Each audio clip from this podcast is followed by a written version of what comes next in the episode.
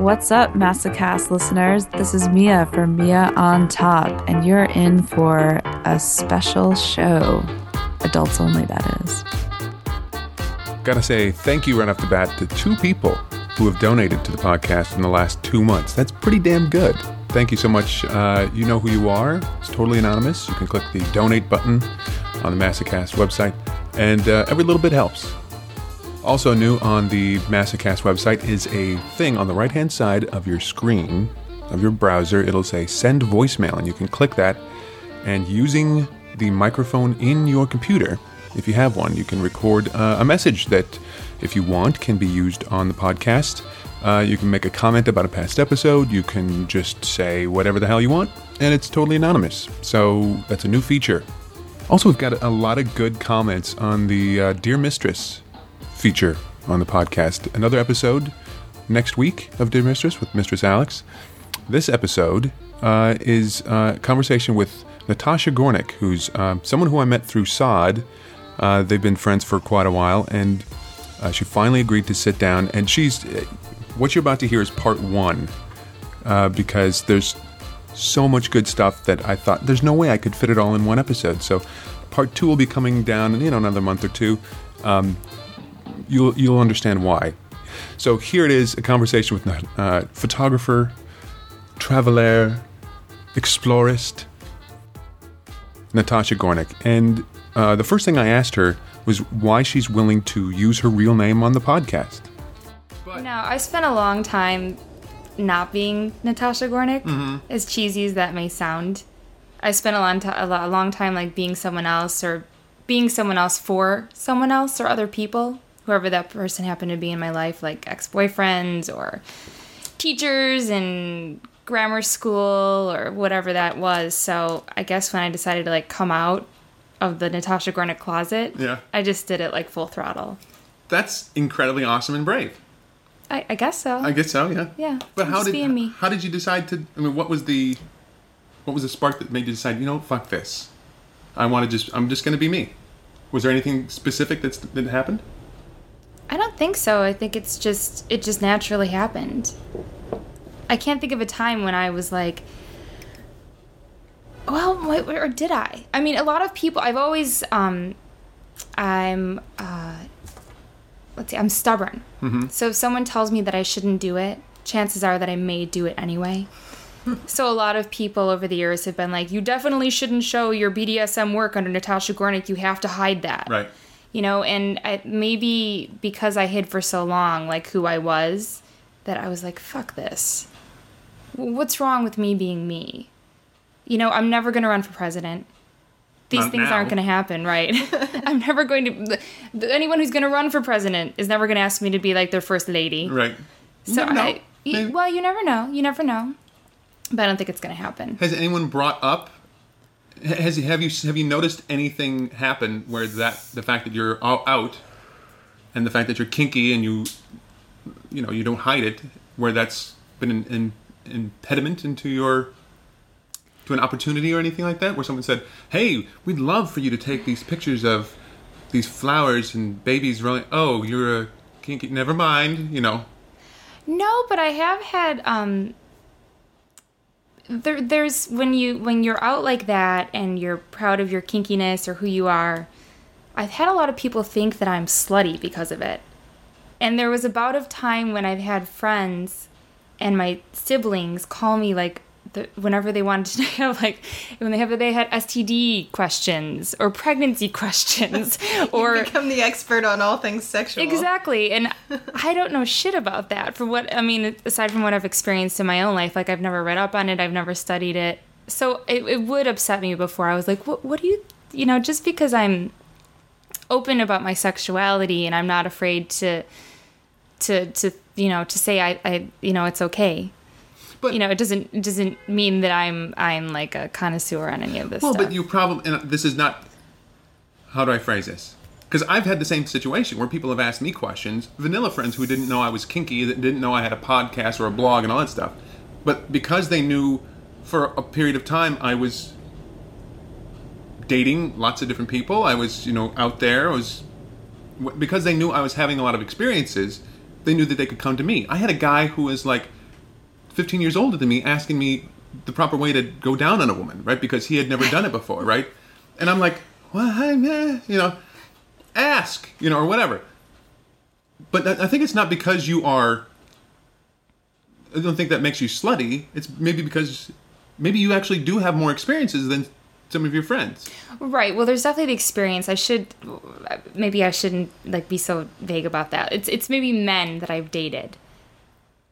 I've gone through a lot of situations where I'll go on a first date with a guy and I think he'll he'll expect us to have some like crazy escapade where I'm gonna like call three of my friends and we're gonna, you know, whatever. He's gonna end up like fucking me up the ass while he's getting fucked up the ass, and you know the, the midgets are gonna be jumping up and down and trampling his chest, sort of thing. And Well, it's just like I just want to go out for tea. That's not too out of the realm of possibility. And some of the stuff you've written on your blog, it's like sometimes, like Sade will retweet something you've done, which is and- very cool. Thank you. right? and well, we needed the extra income, you know.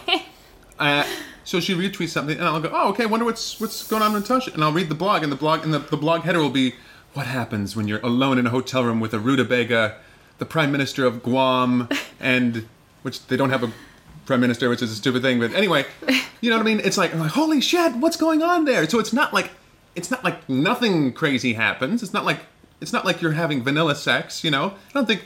I- I- Well, I am having vanilla sex, and I'm also having these really wild, crazy experiences. Yes, yes. But I'm just saying, They're not happening every day, though. right. Unless they do happen every day. That's happened too. So I guess it just depends.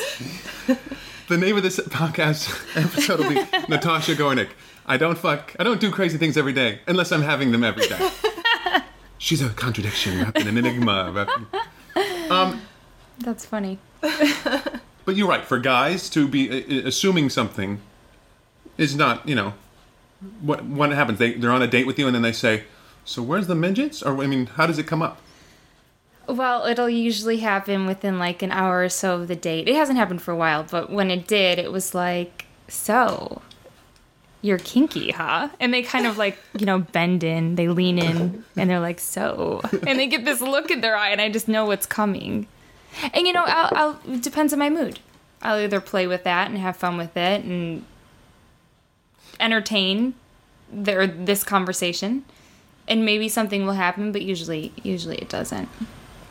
But that's also sort of like they're setting themselves up for some sort of failure as well. Or else they're setting themselves up for some sort of expectation that, you know what I mean? You know, maybe they just think they're gonna have like this really wild experience, which they may, but they may not. This isn't working out. not helping at all. You're not making a good argument.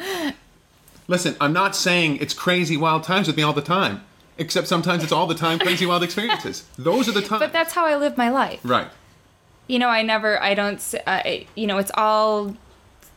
I try to make it as spontaneous as possible, and and it's just all about experience. It's like however that flows. So how did you how did you how did your life turn into this sort of experiential thing where like I know as a guy when I was single I was trying to this is that's what I was trying to do I was trying to have like that "Hmm, hey you know brown chicken brown cow wherever I go but as a single guy that's not really very possible right unless you you know you're hanging around with a very specific crowd or maybe you've got a lot of money or who knows what Yeah.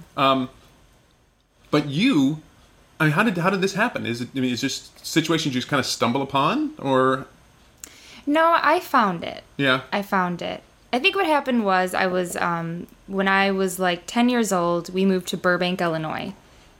And there goes the geography. but that's okay. And Burbank, Illinois is really fucking boring. So I spent I don't know, a good 10 years. No, wait, I was 10 years old. So maybe a good 7 years of my life just bored and stifled and it's really close-minded there and i had all these ideas and fun things in my head and i couldn't wait to do but i couldn't do it with anybody there or, or i was too much of a pussy to find out if i could do it with anybody there I i'm sure i could have so like once i was like set free it, and i wasn't actually like set free you know i like mentally set myself free i just like went for it and i was like it was almost like all of the days that i spent being stifled and bored and and not being able to do what I wanted to do. Now, granted, I was like 13, so Right. of course you're not gonna be able to, but I had a very advanced sexual mind. um, I don't know. I just let loose. It just seemed like the right thing to do. I could. I. I was like. I couldn't get enough experience. How did that manifest itself? I mean, at 13, when when you were in high school, were you just finally like, were you going crazy then, or Kind of. yeah? like in my head i remember laying in bed and just i would i was so excited for life like the future and, and just life living life and having experience i didn't know what those experiences looked like but i just knew that they were going to happen i would shake i would literally shake like it was almost like internally i needed to get the fuck out No, yeah, I know. but i couldn't and i would shake and i would i was just so excited for it always excited for life in the future Once upon a time, they would have called that hysteria. right and and and how did you get out of Burbank? I ended up going to school in the city, an art school in the city, and then like in turn, I just stayed on couches until I could afford to move out. In Chicago or in, In Chicago, yeah. And um, what was what was that like when you finally got out? Did you start having the experiences you were? Well, I started before. It was like 17 when I first introduced myself to the BDSM scene. Really? Yeah. How does that happen? Well, I looked through the reader, which is the equivalent to the Village Voice here, and it there was a an um, you know, like the wanted ads or the adult services, and there was this one that I loved to read, and it started out "Worship our feet," period, and then it had like I don't remember exactly what it said, but keywords were like goddesses, and then like dirty feet, um, you know, smelly feet. There, it was just a, a really good, colorful description of like an ad for a dungeon. Right. and a foot fetish pretty much like is was the one the interest that they talked about the most. And at the very end it said now hiring. And then it had the number. And i just called it. And i was like i need to do this And you were, but how did you? How would you know when reading that ad what worship feet meant? What I mean, how would you know what that meant? i didn't but i, I liked it was so different Yeah. and it sounded I, I got turned on by it and i'm not into feet at all Right. nor am I really into men being into my feet, but I just liked it was so different and so exotic for me at that time. And it was it was just it was hot. It was dark. It was exactly the opposite of what my life was. Yeah. But you were still living at home, I was still living at and home. And you yeah. called this number, and I called the number and and uh, the owner of the dungeon told me to come on in. didn't say how old are you. No. All right. Did no. they ever ask? They, you know what? They never asked. But that was a long time ago, so I don't really remember. But I don't remember them asking. It, it wasn't an issue. That's for certain. Yeah, so I went there and um, uh, I had to, like, there were three of us. There were three girls, and the other two girls, and I say girls because we're all about the same age. Really? We had, like, tryouts. And Oh no. yeah cheerleading. it was like cheerleading and i was naive and i was gullible and i was willing to do anything and which also goes back to the whole experience thing too and he had a video camera and he was like okay so i'm gonna video you guys and what you're gonna do is here are these gi joe figurines and everyone gets a pair of nylons. And what i want you to do is put the gi joe figurines into the nylons the foot of the nylons and laugh maniacally. And then put the nylons on and keep laughing maniacally as you do this. This is and his roll your feet around. Yeah it was so oh my bizarre i know.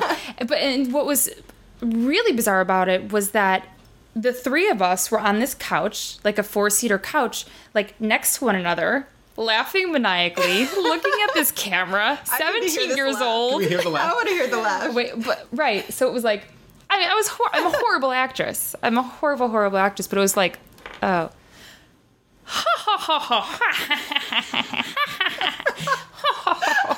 and I just kept going because I was nervous and felt really stupid in front of the camera. But at that time, I didn't, you know, I didn't, I, w- I, I didn't know that I, I was able to say out loud, like, I feel stupid in front of the camera. I, I need to stop doing this now. So I just kept going with Right. it. And, you know, the other girls, then he'd be like, look at each other. And we'd,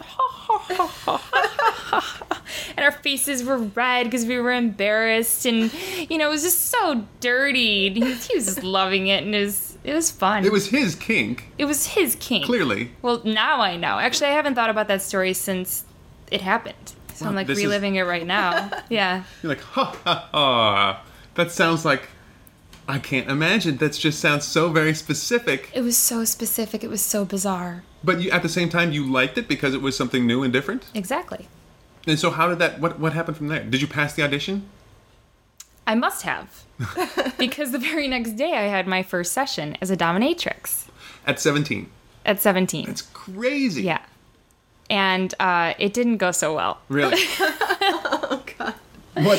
What? And I didn't know anything. Right. Once again, I just knew, you know, when I was a little girl, I liked the idea of Cinderella being tied up in my closet and Han Solo getting strangled. Like, that's as far as it went for me. Of like, course.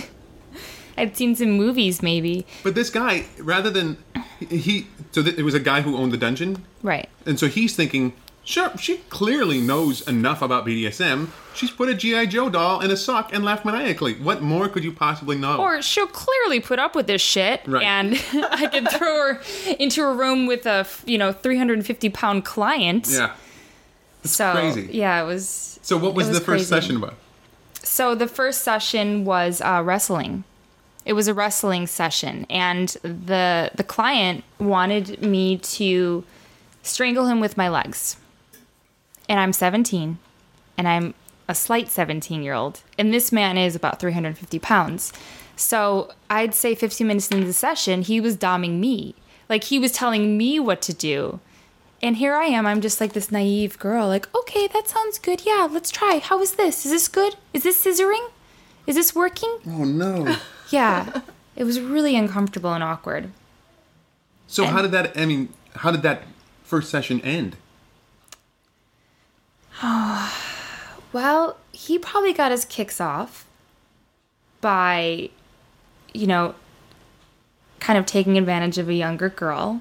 You didn't? You, did you have sex with him? No, no, no, no, No. But I mean, I didn't know what I was doing, and it was Right. clear that I was uncomfortable, and I'm asking him these questions, and you know, knowing what I know now, I mean, if a dominatrix walked into the room, and the you know the client sees that the, the this girl doesn't know what she's doing, she doesn't even know what this is about, Yeah. but he goes for it anyway.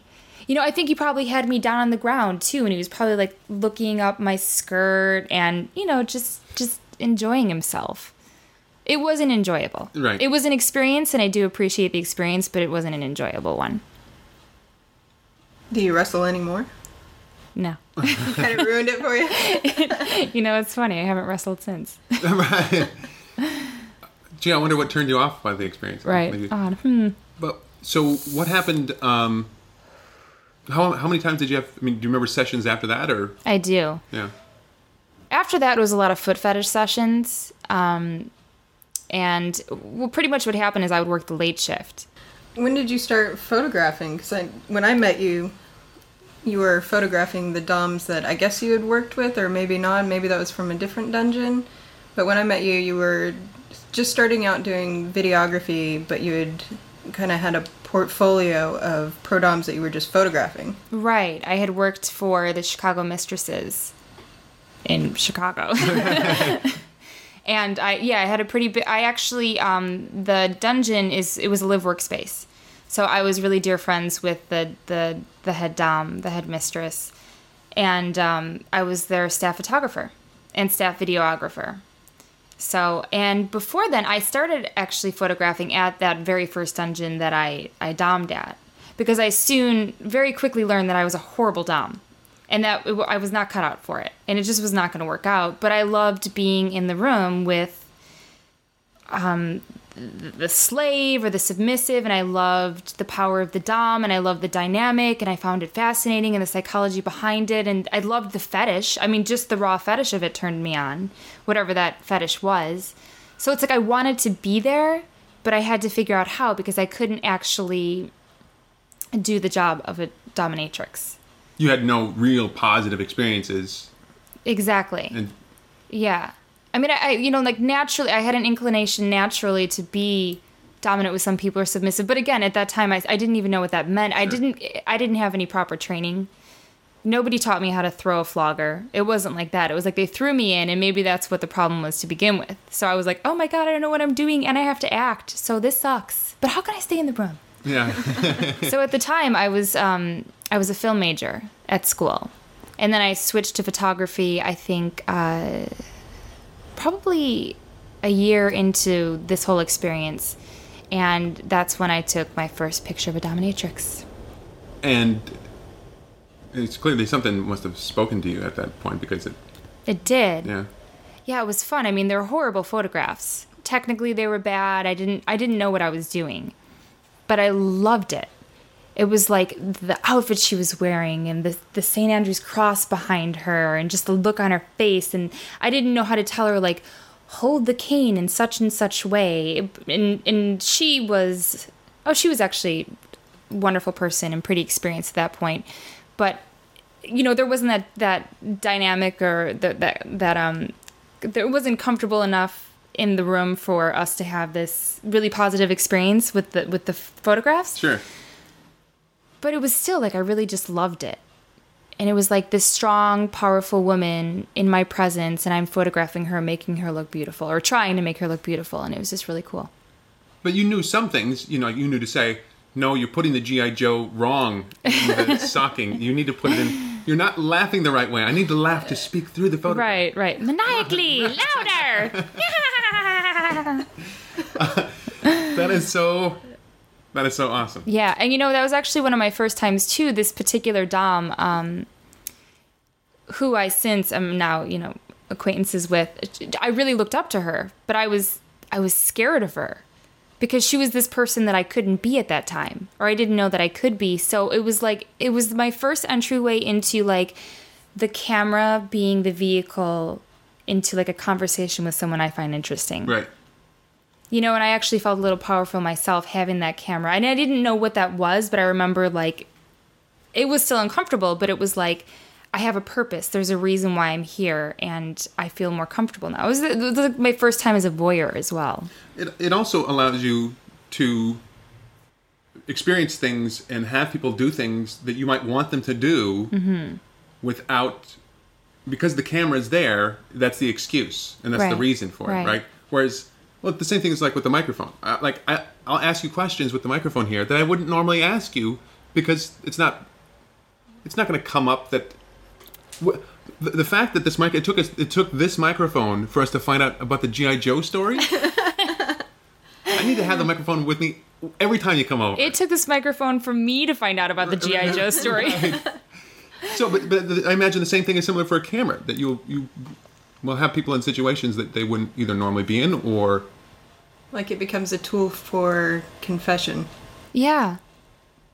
And it becomes a way for me to make friends too.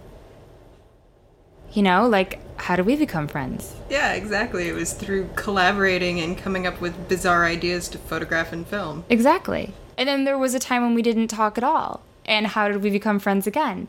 I got a I, the email came through. I was like, "Hey, would you pose for me?" blah blah blah. So it's it's it's yeah, that's kind of my way in. so Right. you were taking photographs of doms in chicago mm-hmm. what was going on in your personal life were you still exploring and doing crazy stuff there or Not as much. Yeah. I mean, I was really living vicariously through my camera at that point in the game. It's an interesting, like, it's interesting for me to look back now and, and see how this is all, like, unfolded. But yeah, I was definitely living through my camera. So it, it, it, it started out with me photographing DOMs. And then I got to know the subs. And then I would start photographing DOMs and subs in the same room together. And then I got comfortable enough to just talk to the subs. And then I would just ask if I could photograph them. And then from there, I was like, wait a second. Why don't I try this out where there's no Dom and it's just me and the sub and I can do things to him and then I can photograph like his reaction or try to like photograph that emotion. Mm-hmm. So then it turned into me being a little more in the experience, not just outside of the experience. Sure. And then it just went from there. like what type of things would you if you had a sub what type of things was that just like i don't even know how is it, i imagine it's very similar to what your blog is now Yeah, I mean, I would stay with things that I liked, interests that I liked and that they liked. So it was pretty much like a session. I, I like Corporal a lot, so I usually stick with Corporal.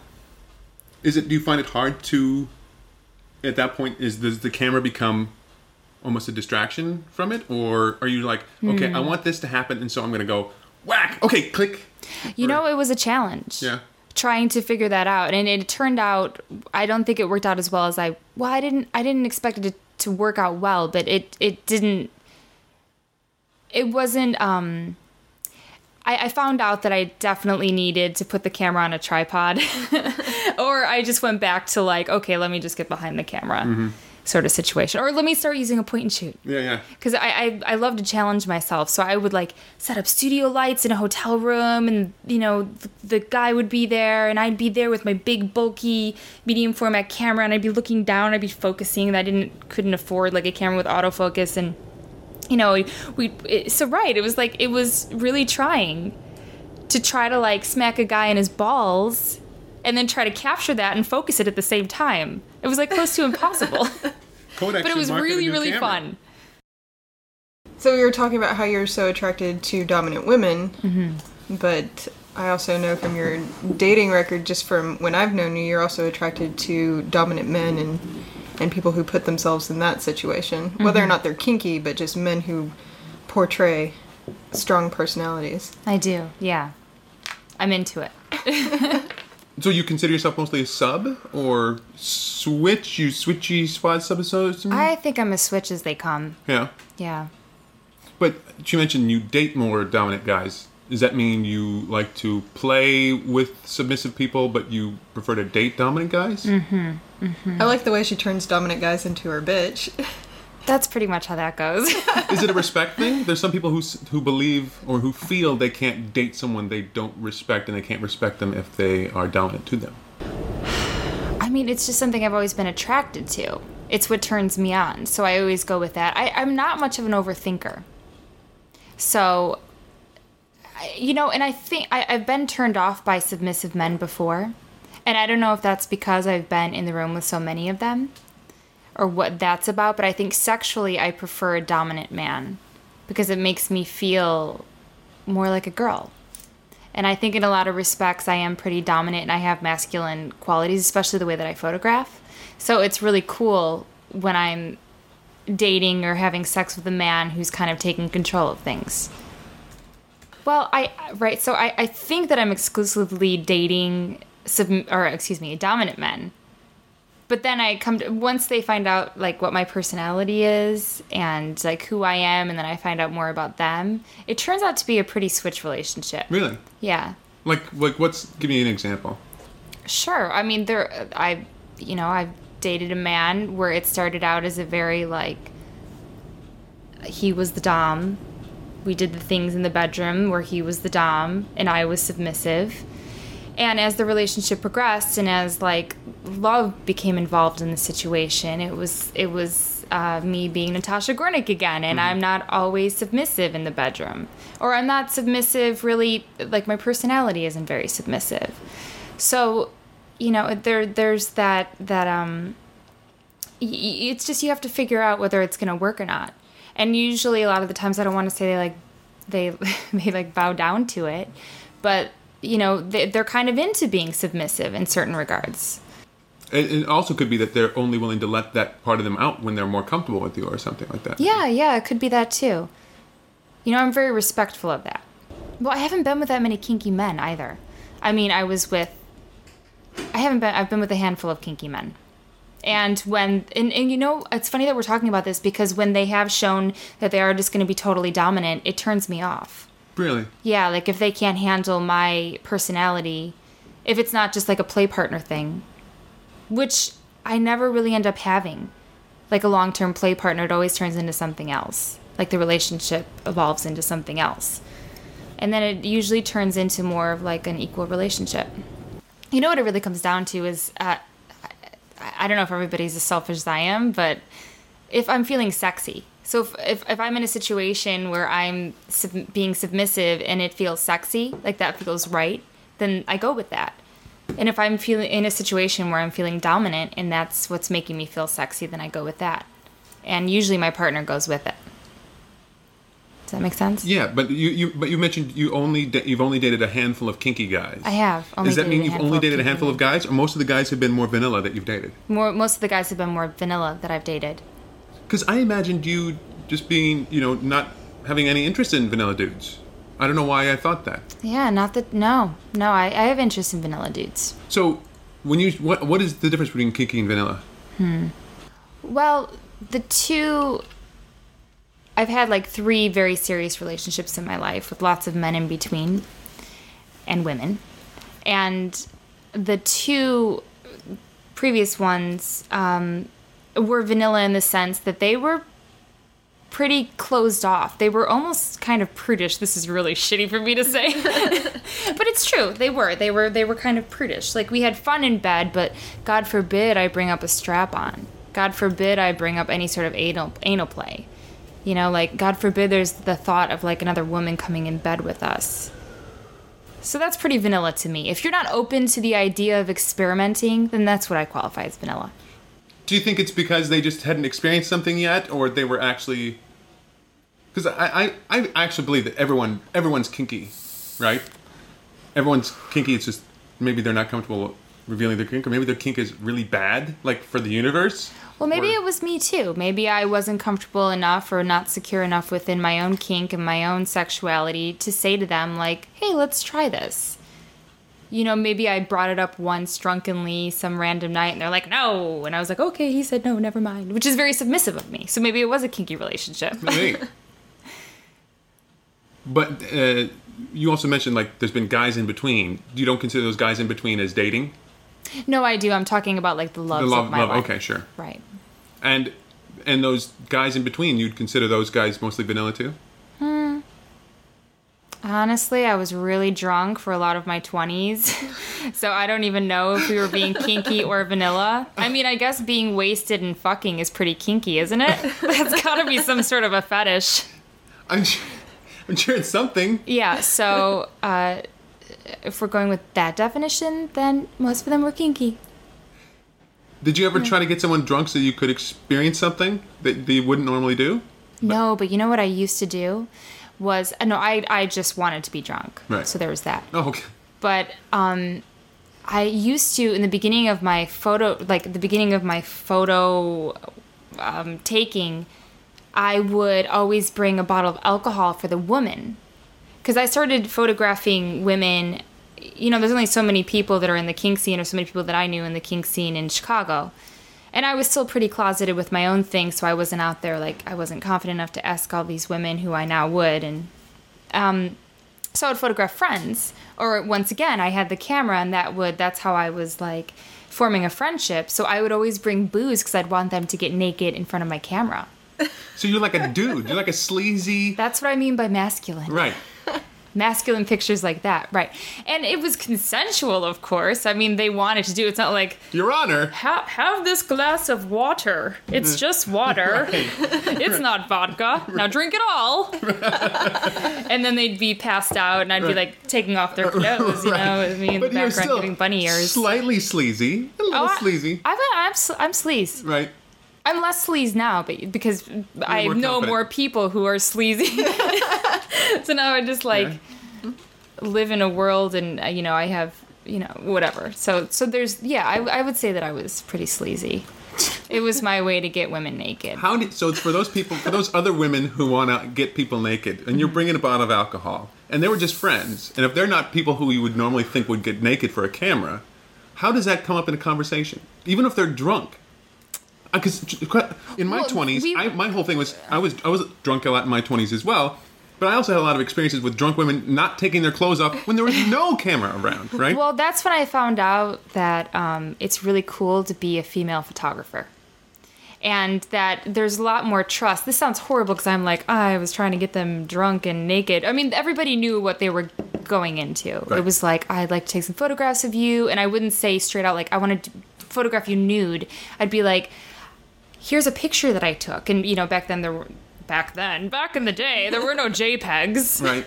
So I would like have a print with me, and it'd be a pretty erotic photograph of a woman I take a photo, a woman that I photographed, and um, they'd be like, "Hmm, that looks like fun," and it would almost be like the pseudo lesbian experience, although we'd never actually have sex. Although that was on my mind and what I would think about before the photo shoot, and I would bring the booze, and it would be like, "Come on, you loosen up, baby." It's the liquid courage. Yeah, exactly, something that they already exactly. want. You'd actually say, do. "Come on, loosen up, baby." You'd say No, that. but I should have, and I really, I hope, I should have. So, so that is so interesting. So, did it, did it ever cross the line? Did you ever go like, hey, you know, well, I've got the camera here. Sort of like the the casting couch type of thing. Did it ever turn into one of No, no, no, no. It was it was all like really it was very planned and it was something that we looked forward to. It was again one of those experiences this was these were not spontaneous experiences. These were like totally planned like okay, we're going to do this thing. This thing that you've never done before and I've not done that often. Or we haven't done together and we're going to have alcohol and we're going to make it a party and let loose and like have this experience. And that's pretty much how it would go. No, you you identify as bisexual then? Yes. And so, did they know you were bisexual? Mm, probably. So you were you were. I'm surprised nothing ever happened then. Oh, something. Sometimes it happened. No, not with the women that I'm thinking about in Chicago. Okay. No. Oh, but you, you made it sound like this would happen all the time. That you'd be bringing. You'd have. I imagine you had like a case of of alcohol. That you had to go to Costco because you were buying so many bottles for these photo shoots. That No, it was just no, cheaper no. for you to buy in bulk. And so you're like, oh yeah, I've never done this before. Here, no, but this Right. is like like a one or two time thing. No, this happened like five or six or seven times. Okay, Yeah. per month. Per per semester. I mean, I'm making it sound like I just want to see a ladies naked and fuck them, uh, waka waka. It wasn't. It was more like let's get naked and you know be drunk, and I want to see you naked and powerful. And it was very like empowering situation. Everybody felt great and sexy. Sure. Sexy experience. Name of the game. again, again, I think these are things that you as a female can can do. Whereas it, I tried that too. No, seriously, just put the strap on on. You'll be powerful. It'll be women's Right, right, power. right. Yeah, no, let me go down on you. It'll be women's power. You know, power. That I think that doesn't work with with guys. I think it's very it's very unique. Yeah, and I'd like to think I was giving them a gift as well. Oh, yeah, no, I totally, yeah, oh, obviously. And I would literally physically give them gifts. I would give them prints and I was very good about, Sure. you know, give, you know, being the, it wasn't for money and it wasn't for anything but the experience. Right, I I, wanna- mean, I have yeah. oodles and oodles of photographs of women and there wasn't always alcohol involved either, too, just you know. But um, just I have many prints of women that I photographed over the years where it's not going anywhere. It was just for the experience. Yeah. was for them to have and for me to have, and and we feel good and we're high fiving. And I made a friend too, because that's a crazy bonding experience. So, what percentage of, of when you when you look at those photos now, how much of that is art? How much of that is just a crazy sexual experience, or is there no distinction between the two? Really? Hmm. I really sound really smart in that question. Didn't I know. It sounded like I You really sounded so what I was smart. You've like stumped me. Yeah. I've had this conversation recently, the whole art versus porn, Mm-hmm. and there is one uh, male photographer who I believe was shooting mostly gay men, and that was a big question: is this art or is this porn? Because he was being shown in galleries and it was being treated as art, but the material was so highly sexual that many people are interpreting it as porn and he distinguished it himself as my art is not porn because people look at it for a long time and they look at it over and over again. So i'm paraphrasing here of course but the main idea was that no matter how sexual something is it's art. If you want to look at it a long time and come back to looking at it and you see and you read more into it than just this brief sexual interest which wanes. Sure. Yeah, I, th- I think I once read somewhere that like it's considered porn if it's titillating, and that's just ridiculous. Because I Art mean, is supposed to be emotionally evocative. Yeah, and but I, I don't I don't I also don't like to label shit. You know, like porn can be art, art can be porn. What's the difference? Sure. Plus, we know enough kinky people. We know that people can get turned on and jerk off while looking at a balloon, Right. while looking at a bucket of cheese, while looking at a GI Joe. Right. While You know? you're inside a balloon, right. playing with the GI Joe, Right. eating cheese. So you can take a picture of anything, and someone's going to go, "Oh my God, the Himalayas!" you Right. know? Did you consume a lot of porn when you were young? Oh God, yeah. So, do you think that consuming that porn, which is most likely taken by men for men, influenced the way you visualize sexualizing women? That's really interesting. I bet it. I bet it did, because I had a lot of porn in my life. I would you- find it How did you find porn? under my parents' mattress, and there was. I hope my parents never listen to this, but there next door when I was in seventh grade, I babysat a little three year old who lived next door, and his parents would go out, but they, they went out to like three in the morning, and they were total perverts. And I was so excited because it was actually every other Saturday I would go over there. The little kid would go to bed by like 9 p.m. You know, he's like three. By 9 p.m., well, Playboy started up at like 9:30 or 10. The Playboy channel. They had a vibrating pillow, Playboy, and lots and lots of Victoria's Secret catalogs. And I would masturbate from 9:30 until I'd say 1 in the morning. I would just come over and over and over again. And I could actually look over and see through the dining room window my family in like you know they were right next door Right. and i'd see them like doo doo doo doing whatever they were doing cooking or playing or whatever they you know they happen to be doing at that moment and uh, i just thought it was awesome i was like this is so great i get paid to sit here and watch porn and have orgasm after orgasm and i yeah and of course it was all like male run at that point in the game Sure. Mm-hmm. I mean, to my knowledge. Oh boy, I watched a lot of porn back then. So that makes sense. So yeah, I probably did come at it like that because that's what I knew. But you're Yeah. watching Playboy channel porn? I was watching Playboy channel porn and then it would turn into Electric Blue at like 11 p.m. and that was really hardcore. And then there was Skinemax.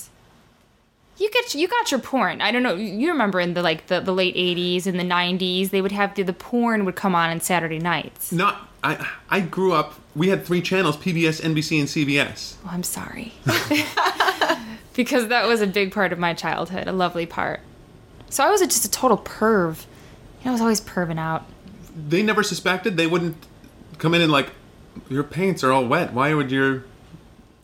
I don't even know how they couldn't have known, although I was good about covering my tracks. But like that vibrating pill, that that that battery must have run low at some point in the game. I'm sure they're like, "What is this Like, what so the hell's wrong warm?" with this And- thing? This the fourth. You're gonna buy stock in Duracell here. I don't know what.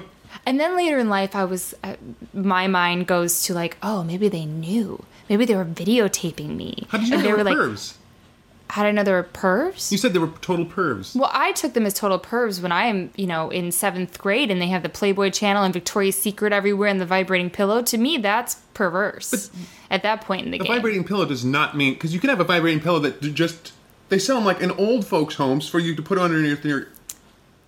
Not in my mind. No, not in your mind. I mean, I created this like perfect scenario where it was all set up for me and they were perverts. They were like, oh, we got, oh, wait, we gotta go put the batteries in because she's gonna totally right, right. And they, they like, open hours. the door to the to the little girl pervert, and they like, "Welcome to our world. We're gonna go bowling and drink, you know, PBR until three in the morning. Enjoy." and it must have been that way because they always asked me back. I was the babysitter. No, but you live next door. That's maybe. Okay, no, you're right. I'm sorry. I don't Let- want let to me crush. go with my I don't wanna crush your- and fantasy here. It was hot, and I would masturbate to that too. Just like the idea of them, you know, That like they knew that they knew. I loved it, and that my you know my family was over there, and you know that I don't mean for that to sound incestual, but there was something very exciting about that. It was forbidden. There you have it. Part one of our conversation with Natasha. Again, uh, all of her contact info is on the website. If you have uh, a need for a photographer, highly recommend her. You can see some of her awesome work at nastybydesign.com. And yeah, wait till you hear number two. Why wait till you hear episode two? If your socks are still on, they will be blown off when you hear part two. But uh, we will uh, play that in another month or two another Dear Mistress episode next week. And uh, thank you for your donations. We'll talk to you later. Bye bye.